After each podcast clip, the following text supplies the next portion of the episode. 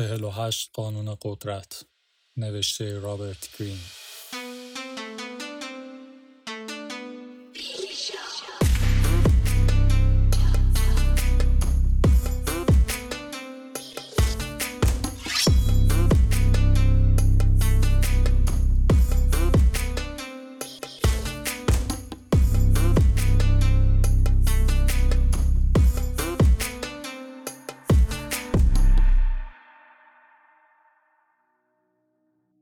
قسمت اول.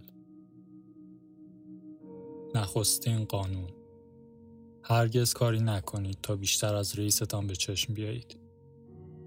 قضاوت: همواره به رؤسای خود این اجازه را بدهید که احساس تسلط بر دیگران داشته باشند. برای نشان دادن استعدادهای خود نباید بیش از حد جلو بروید، چرا که این کار ممکن است تأثیر عکس داشته باشد و آنها در کنار شما نگران و مضطرب شوند. همیشه کاری کنید تا رؤسای شما بیش از آن چیزی که هستید بدرخشند. در این صورت است که شما به درجات بالایی از قدرت خواهید رسید. نافرمانی کردن از خان.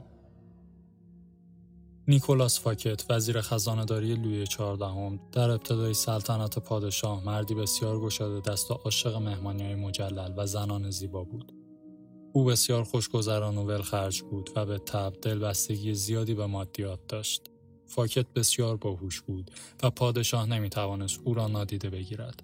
به همین دلیل هنگامی که ژولس مازارین نخست وزیر در سال 1661 از دنیا رفت، فاکت انتظار داشت که او را به جای نخست وزیر برگزینند، اما پادشاه در اقدامی تصمیم به حذف این مقام گرفت.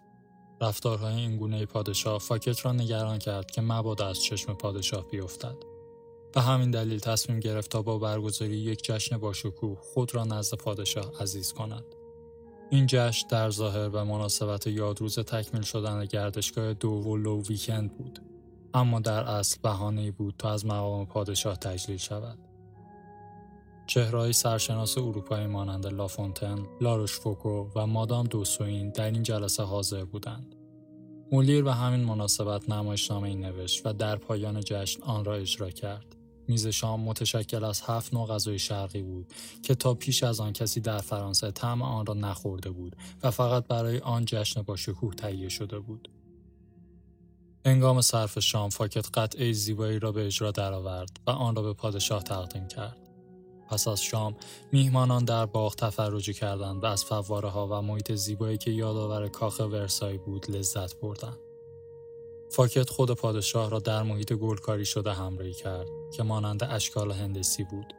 پادشاه از دیدن مناظر و مراسم آتشبازی بسیار لذت برد و پس از آن به دیدن نمایش مولیر نشستند. مهمانی تا نیمه‌های شب ادامه داشت و همه حاضران اذعان کردند تا به حال جشنی به این با شکوه و زیبایی ندیده بودند. فردای آن روز فاکت توسط رئیس گارد سلطنتی دستگیر شد و چند ماه بعد او را به جرم سرقت از خزانه شاهنشاهی محاکمه کردند. جالب است که تمام اتهامات او مواردی بود که به دستور شخص پادشاه انجام شده بود. او را محکوم کردند و به یکی از زندان‌های دورافتاده فرانسه بر فراز کوهی تبعید شد تا سال‌های باقی مانده عمرش را آنجا بگذراند. او حدود 20 سال بعد در تنهایی و انزوا در همان زندان از دنیا رفت. تفسیر این ماجرا: لوئی 14 مشهور به سلطان خورشید مرد خودخواهی بود که همیشه می‌خواست در نظر دیگران بدرخشد و مطرح باشد. او توان تحمل این را نداشت که فرد دیگری، حتی وزیر خزانه‌داری‌اش، با ریخت و پاش زیاد از او جلو بزند. پس از این ماجرا او جان باتیست کلبر که به خسیس بودن و برگزاری جشن‌های معمولی معروف بود و شاه از این بابت اطمینان داشت که تمام مبالغی که از خزانه خارج می‌شود یک راست در جیب او خواهد رفت. لوئی با آن پول‌ها کاخی ساخت که بسیار با شکوه‌تر از گردشگاه فاکت و یا حتی کاخ ورسای بود و برای ساخت آن از همان طراحان و معماران باغ فاکت استفاده کرد. لوئی 14 در این کاخ مهمانی‌هایی برگزار کرد که بسیار پرهزینه‌تر از مهمانی فاکت بود.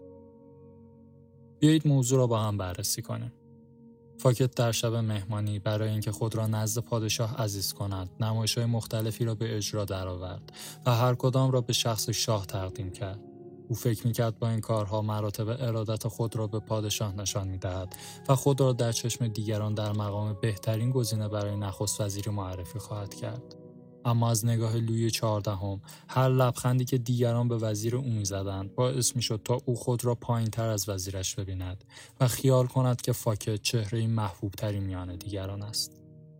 این میهمانی با شکوه نتیجه کاملاً عکس داشت و باعث از بین رفتن اباحت لویی شد.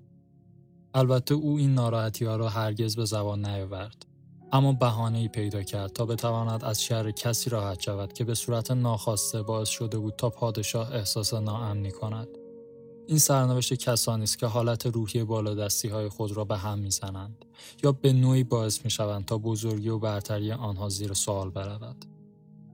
وقتی شب شروع شد، فاکت روی رفیع ترین مکان دنیا بود و با اتمام شب او به آخر دنیا سقوط کرد. ولترا. استفاده از خاندان. در سالهای آغازین قرن 17 ستاره‌شناس و ریاضیدان بزرگ ایتالیایی گالیله جایگاه خود را ناپایدار می‌دید. او مانند دیگر دانشمندان برای به دست آوردن هزینه تحقیقات خود به کمک حاکمان بزرگ وابسته بود. به همین دلیل مانند همه دانشمندان هم عصرش بعضی از اختراعات و نوآوری‌های خود را به پادشاهان و حاکمان آن دوره تقدیم می‌کرد. برای مثال یک بار یک قطب نمای نظامی را که اختراع کرده بود به دوک گنزاگا و از طرف دیگر کتاب راهنمای استفاده از آن را به خاندان مدیچی هدیه کرد. بدین وسیله هر دو حاکم شادمان شدند و گالیله نیز توانست که از نفوذ آنها استفاده کند و کلاس‌های درسش را گسترش دهد. بدون توجه به اینکه این اکتشافات تا چه حد بزرگ و ارزشمند بود، حاکمان معمولاً هدایایی به او می‌دادند. اما گالیله به علت احساس ناامنی از پذیرش هدایای نقدی سرباز می‌زد و به دنبال یک راه حل بود. در سال 1610 گالیله قمرهای سیاره مشتری را کشف کرد. اما به جای آنکه حامیان خود را از این امر مطلع کند و وسایل کشف خود مثل تلسکوپ و کتابش را بین آنها تقسیم کند، به کار جدیدی دست زد. او تصمیم گرفت تا فقط خاندان مدیچی را در مقام حامی خود برگزیند. دلیل این کار این بود که کازیموا، مؤسس خاندان مدیچی، اندک زمانی پس از بنیان نهادن این خاندان در سال 1540 تندیس جوپیتر، خدای اقتدار، را در مقام سمبل این خاندان برگزیده بود. این یک نماد بسیار مهم بود و ارزش آن از بانکداری و سیاست فراتر بود، چرا که به روم باستان و خدایان آن پیوند داشت. گالیله از کشف قمرهای مشتری یا همان جوپیتر به عنوان رویدادی کیهانی و به مثابه وسیله‌ای برای ادای احترام به خاندان مدیچی استفاده کرد. وی اندک زمانی پس از این کشف اعلام کرد که پیدایش قمرهای سیاره جوپیتر در دور آن مقارن با پادشاهی کوزیموی دوم بوده و نمایان شدن این قمرها به این دلیل بوده است. همچنین گالیله تعداد این قمرها را 4 عدد اعلام کرد که برابر با تعداد برادران مدیچی بود. تعداد برادران کوزیموی دوم 3 برادر بود. همچنین گالیله مدعی شد که این قمرها به دور جوپیتر میچرخند، همانطور که این 4 برادر به دور کوزیموی اول، مؤسس خاندان، میچرخیدند. او با این کشف به عامه مردم نشان داد که آسمان‌ها نیز والا بودن مرتبه خاندان مدیچی را تایید می‌کنند. پس از اهدای این اکتشاف به مدیچی، گالیله دستور داد تا نمادی بسازند که در آن جوپیتر بر فراز ابرها نشسته و 4 قمر گرد آن آمدند. اولین نشان را به معنای ارتباط کوزیموی دوم با ستارگان به او هدیه کرد. در سال 1610 شخص کوزیموی دوم گالیله را به مقام فیلسوف و ریاضیدان دربار با تشریفات کامل منصوب کرد. با چنین مقامی هر دانشمندی میتوانست برای تمام عمر راحت زندگی کند. به این صورت روزهای سرشار از بدبختی و بیپولی گالیله پایان یافت و او دیگر مجبور نبود برای حمایت از اختراعاتش از دیگران خواهش و التماس کند. تفسیر این ماجرا. گالیله با انتخاب روش درست چیزی بسیار فراتر از آن چیزی را به دست آورد که عمری با التماس اندوخته بود. دلیل این امر بسیار ساده است. افراد بالا دست بسیار دوست دارند که فراتر از مردم عادی به نظر برسند. آنها به چیزهایی مثل علم و تجربیات و اختراعات اهمیت نمی دهند، بلکه بزرگی و جلال و جبروت برای آنها در اولویت است. گالیله نام خاندان مدیچی را با آسمان‌ها پیوند داد و به این وسیله بزرگی و شوکت بی‌پایان به این خاندان بخشید. دانشمندان هرگز از بازی‌های دربار و درباریان مسئول نیستند. آنها باید به رؤسای خود خدمات ویژه‌ای نشان دهند، بلکه تحت حمایت آنها قرار بگیرند. اما از طرفی قدرت فکر بالای دانشمندان ممکن است تا احساس حقارت و ناامنی را در اربابشان برانگیزد. به این صورت حاکمان خود را به نوعی فقط تأمین کننده مایحتاج مالی دانشمندان خواهند دانست. این وضعیت درباره کسانی که خود را بسیار بالاتر از دیگران می‌دانند و دلشان می‌خواهد که چیزی بیشتر از برطرف کننده این نیاز مالی دیگران باشند. آنها تمایل زیادی به مبتکر بودن و قدرتمند بودن دارند. پس بهتر است به جای احساس ناامنی به او بزرگی و عظمت بخشید. گالیله با کشف جدیدش تفکر مقتدرانه خاندان مدیچی را به چالش نکشید یا کاری نکرد که آنها احساس فرومایه بودن داشته باشند، بلکه آنها را با نیروهای بزرگ آسمانی یکسان کرد و با این کار باعث شد تا در میان دیگر خاندانهای اشراف برتری محسوس آنها دیده شود و آنها همیشه در رأس باشند. او خودش از اربابش بیشتر به چشم نیامد، بلکه باعث جلب توجه بیشتر اربابش شد. راه‌های قدرتمند بودن.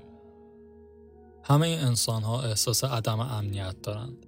وقتی سعی می‌کنید خود و استعدادهایتان را در معرض نمایش به جهانیان نشان دهید، هیجاناتی مانند عصبانیت و حسادت به سراغ شما می‌آید و باعث برانگیخته شدن احساس عدم امنیت می‌شود. پس باید برای آن آماده باشید.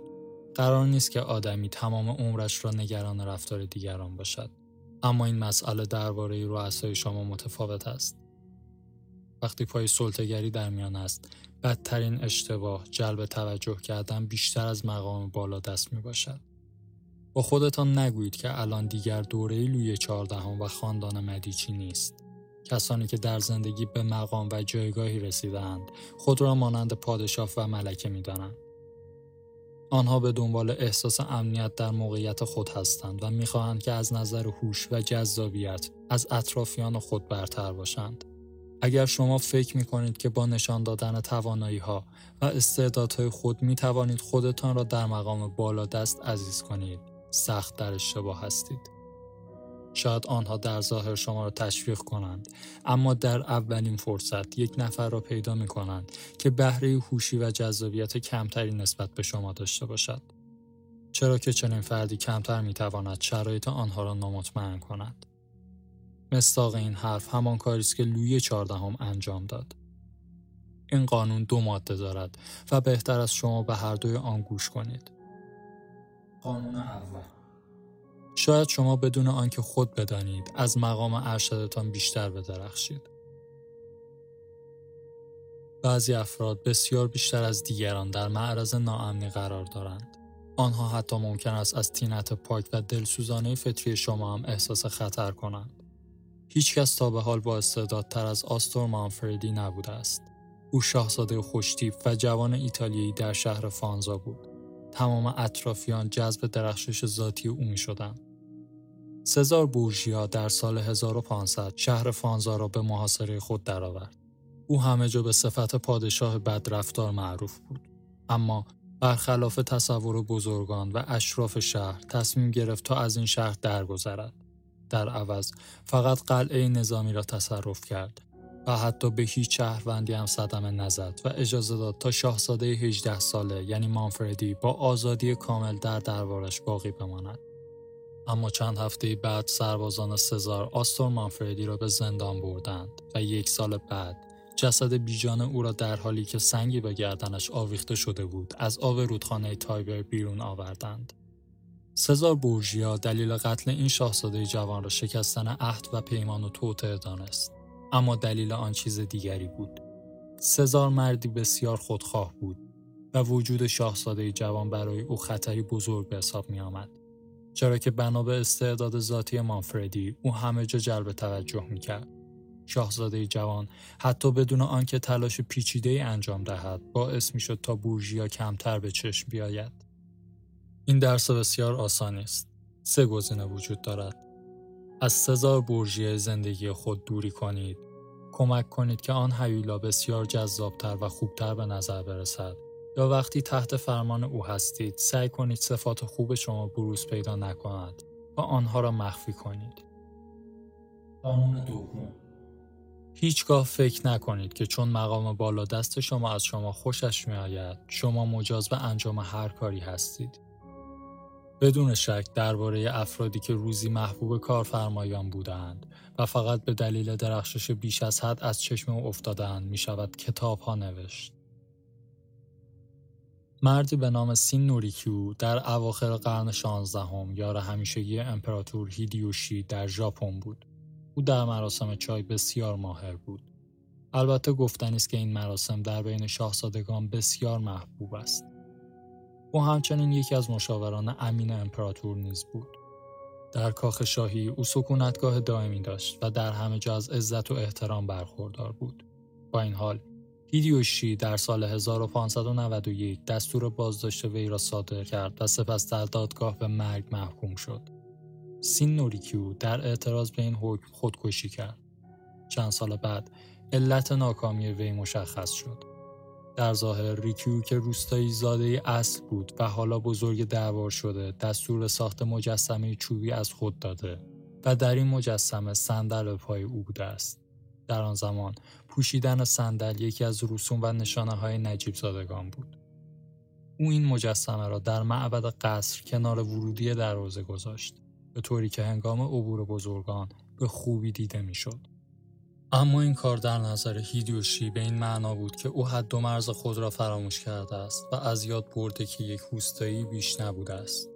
امپراتور از این کار ریکیو عصبانی شد و گمان برد که وی فراموش کرده که موقعیت او وابسته به دربار است و به گونه‌ای رفتار کرد که گویی خود به این مقام و منزلت رسیده است. این اشتباه از جانب ریکیو بسیار بزرگ بود و امپراتور نمی‌توانست از آن چشم پوشی کند و تصمیم به کشتن او گرفت. ما باید همیشه به خاطر داشته باشیم که هیچ جایگاهی را نباید مسلم فرض کرد. هرگز نباید لطفای دیگران چشم ما را به روی حقیقت ببندد.